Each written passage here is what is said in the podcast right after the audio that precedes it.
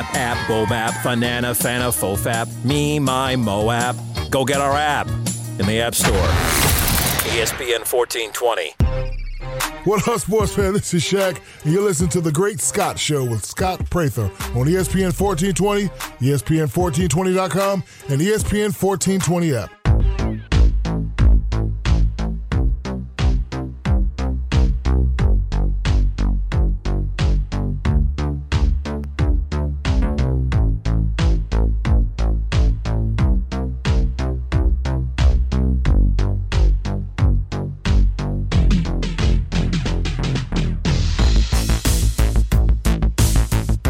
Welcome back into the Great Scott Show, the Great Sports Callers Open Think Tank.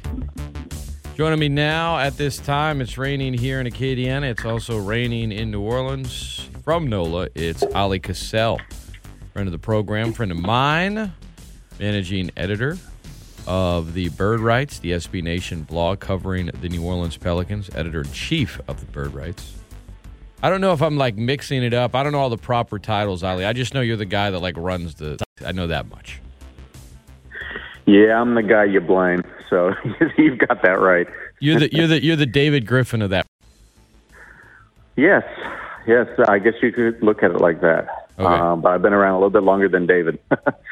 Yeah, and um, David constructed the the Pelicans roster, which we'll get into in a little bit. But um, you know, last night in terms of, of a postseason play-in game, um, they are not mathematically eliminated yet. But last night's one fifteen to one ten loss to the Grizzlies, coupled with the Spurs win over the Bucks, pretty much you know at this point the Pels would have to finish three and zero, the Spurs zero and four, um, and but but even before last night, Oleh, I mean, it, it felt like a long shot for a while. I know it gave some fans something to kind of latch on to. but I think, you know, once Bi went out, it was like, okay, yeah, it's probably done. And then once you come out, you know, cold against the Warriors, it was okay, they're probably done. And then once Zion happened, it's like, okay, they're definitely done. And then these young Bucks go in, they play good defense, you know, they win.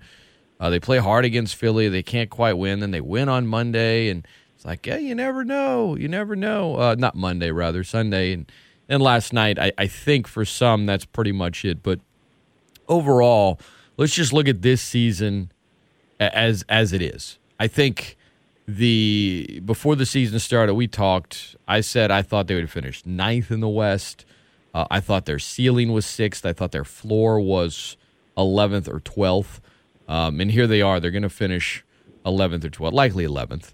Um, it it it's not like I thought. Hey, this team needs to you know be advancing in the playoffs this season. I, had some realistic expectations, and I don't think that they were very high. I thought they were fair, and they couldn't even meet those. And that is, you know, uh, we can look at the bigger picture in a minute. But as far as this season goes, in my mind, I mean, they failed. Bottom line.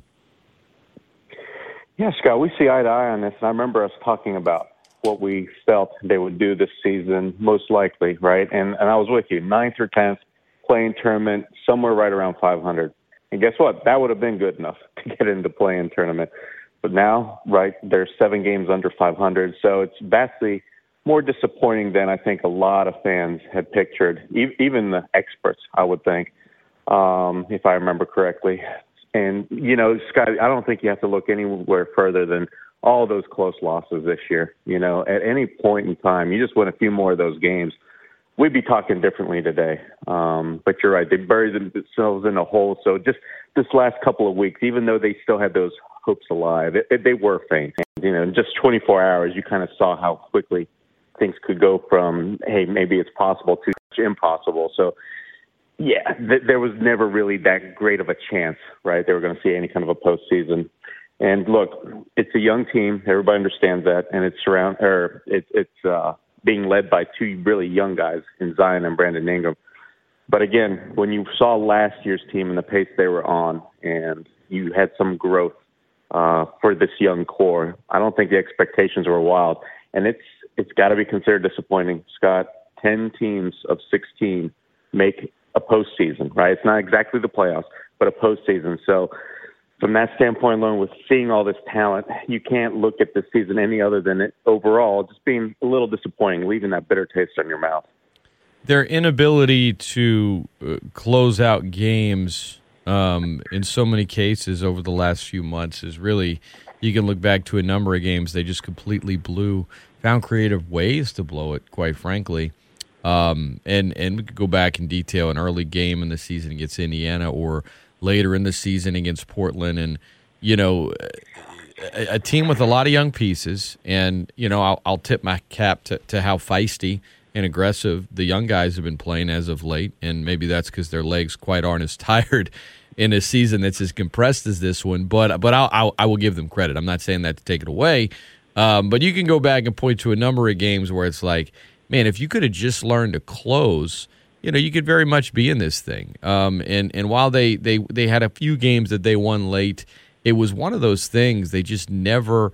We could talk about a lot of things they need to improve on, but one of them, in my mind, I knowing in in in that situation in the clutch late in the game whether it be the other team going on a run whether it be a play out of a timeout whether it just be needing to make a clutch shot it, they were on the wrong end of that much more than they were on the right end of it this year you hope that long term it just helps them grow but in the short term you've seen young teams you know not be as extreme as this pelicans team was this year but for so long it was let's set a good record one night and an awful record the next and you know, some of those awful records they set were first team to lose a game that led by this much with this much time left. Mm-hmm.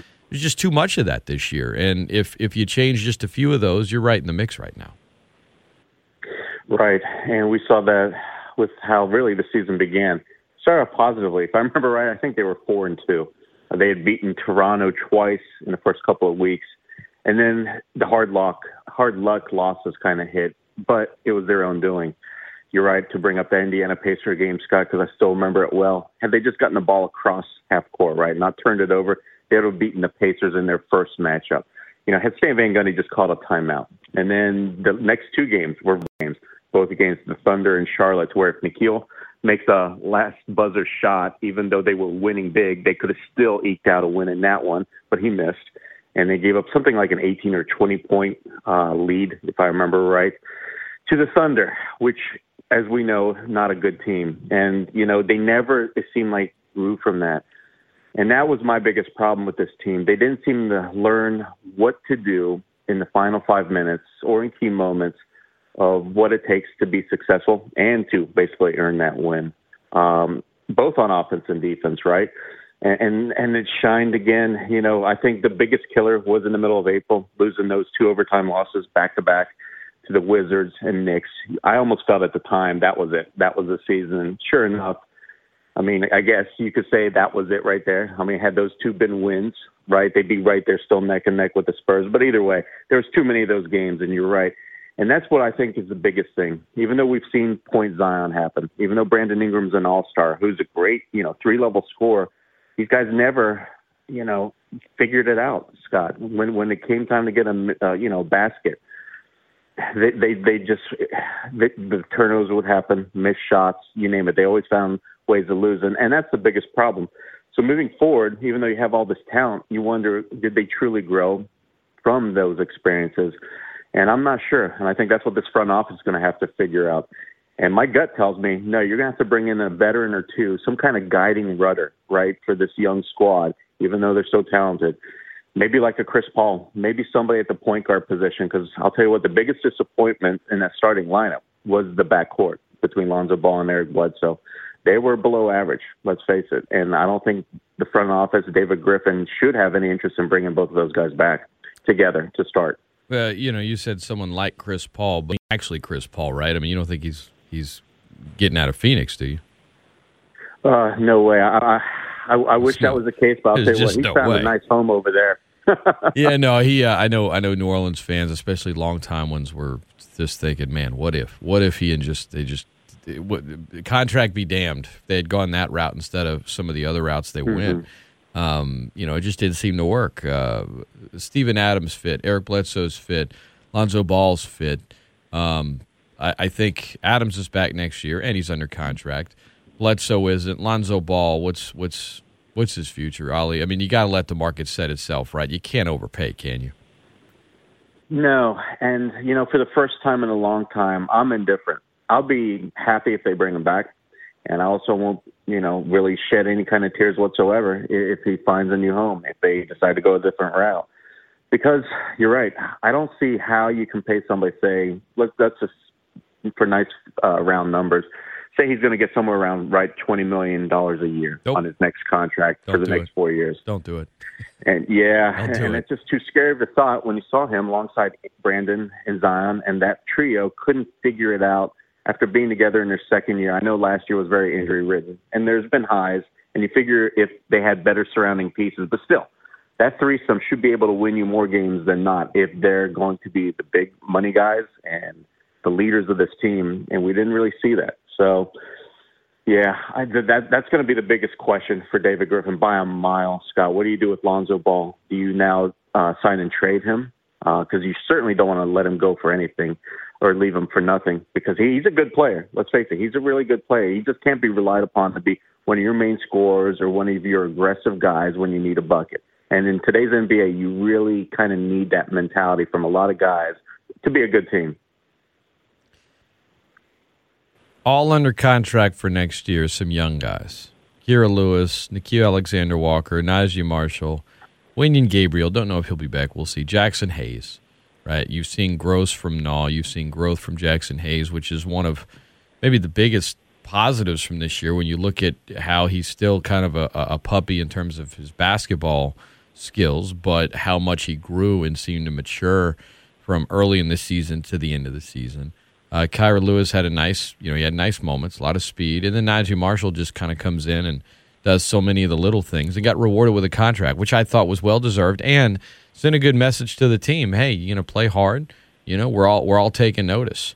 Um, that's a positive there. That young core, Naji Marshall's deal. What does that mean for Josh Hart's future? Because I know because he's been hurt for a little while, he's kind of been, um, you know, out of the out of the the the limelight of the Pelicans, and so he hadn't been discussed as much. But that's another big offseason decision they got to make for a guy that I know the fan base loves him. I know his teammates love him, but I, I look at that deal Marshall got, and I'm like, yeah, I'm not sure if Josh Hart's back. I'm with you, Scott. Um, before Naji emerged, you know, you saw the difference Josh Hart would make with his tenacity, uh, intensity, rebounding, doing all the kind of things that needed to be filled in, the holes, that is, on the Pelicans out there on a nightly basis. You know, he's a great rebounder, especially for his position. And that's something that a transition team um, requires for other guys other than usually the big guys, just, you know, playing that standard type of basketball, being underneath the rim and corralling rebounds. Pelicans don't play that way, and I don't think that's the way they want to play, even though they have Steven Adams for a couple of more years. Because we've seen, you know, Jaxson Hayes, boy, he, he offers something that I think this team needs. Steven Adams, while he's great at what he does, he's not the future because one, he doesn't defend the rim as well and as athletically as you need to in today's NBA, and that's something Jaxson has shown really a lot of glimpses this past week. Or you need to have somebody that's going to stretch the floor, right? And so with him doing neither, you you kind of like need to go in a different direction there. But yeah, overall, Scott, you've got to be happy with these young guys. I mean, that is the bright spot on this season. So you've got Zion and Brandon for sure, and then you've mentioned rattle off what the three, four, five names of the guys that'll be returning. And then you wonder where does Lonzo Ball fit and where does Josh Hart fit? And I'll tell you what, Josh Hart's position is very precarious. What looked like he was, uh, you know, you you couldn't lose a guy of his caliber. Now you have somebody that's a replacement. Let's face it, I think James Johnson can offer a lot of things that you know Josh Hart kind of brings to the team well in terms of defensively rebounding, kind of give you that toughness. And he could probably be had, you know, if you want to bring him back, something probably I would say close to the minimum. So with Josh likely commanding somewhere eight to ten, maybe even a little bit more uh, million a season on the market, and if some you know other team wants to come in and pay him that, I doubt you know, it's hard to foresee the Pelicans ponying up and paying him that amount when, you know, it's almost redundant now that you've filled in kind of his position on this roster. So it's unfortunate. But I do think that there is a place. And if he can be had for no more than MLE type money, like eight or nine million, then I wouldn't mind bringing him back. Because you can always use, right, those type of guys on a team. We see injuries happen every season. So I'm a fan of Josh Hart. I, I'm almost leaning towards you bring Josh Hart back, but maybe go in a different direction with Lonzo Ball's money. Yeah, for absolutely. Yeah, I'm, I'm kind of the same way. Oleh Kosel, our guest, talking Pelicans. Before we let you run, Oleh, uh, with the Pelicans off season fast approaching. Although we'll have the postseason after that. What what is the the number one thing on the list of off season um, musts for David Griffin and that front office in New Orleans? What's the number one thing on that list? This is the thing we have to do this offseason. We've mentioned a couple of things, but what is at the top of the list in your mind most important? And if they don't get it done, they're just going to either plateau again next year or even take a step back if they don't do it. Oh, I wish I could say more than one thing, Scott, because without a doubt, they need to add more shooting on this team, some reliable shooting somebody that can play starter like minutes and be that gravity out there. And it can't be Brandon Ingram. He's a scorer. He's not your three point shooter. So they need to, without a doubt, address that. And I think the easiest way to do that is like uh, we've been kind of, you know, in, um, uh, talking about here is, is the fact that Lonzo Ball and Eric Bledsoe can't be allowed to continue. I think they've got to move off Eric Bledsoe's contract this season. He just doesn't give you enough on either end, Scott. And he's going to be fortunately coming in the last year of his deal, so he'll be a very movable piece. Even though I know he's owed a, a few more million in the following season, but next year is going to be kind of like his contract year. So you got him, and if Lonzo Ball's not your future, then you've got to replace that as well. So shooting and just some guidance, leadership at the guard positions. Kira and Nickeil, they look like they're going to be um, potentially maybe even starters, but either way, very reliable rotation pieces for you moving forward. But you don't want to rely on them just yet, right? Kira's 20. Uh, I think Nickeil's 23. So you still need somebody in the meantime, maybe a Kyle Lowry. I don't know who, who you can find on the market that can potentially fit, but you've got to go in direction there as long as they can shoot the three ball. Oleh Kosel has been our guest, editor in chief of the Bird Writes, covering the Pelicans for SB Nation, co host of the Bird Calls NO podcast at Oleh Kosel on Twitter, O L E H K O S E L. Appreciate it as always, my friend. Thanks for taking the time and Sure, we'll be talking a couple of times in the off season when the moves start to be made, then dominoes start to fall. Absolutely. Take care, Scott, and stay dry because it's coming down like crazy right now over New Orleans. All right, man. Same to you, my friend.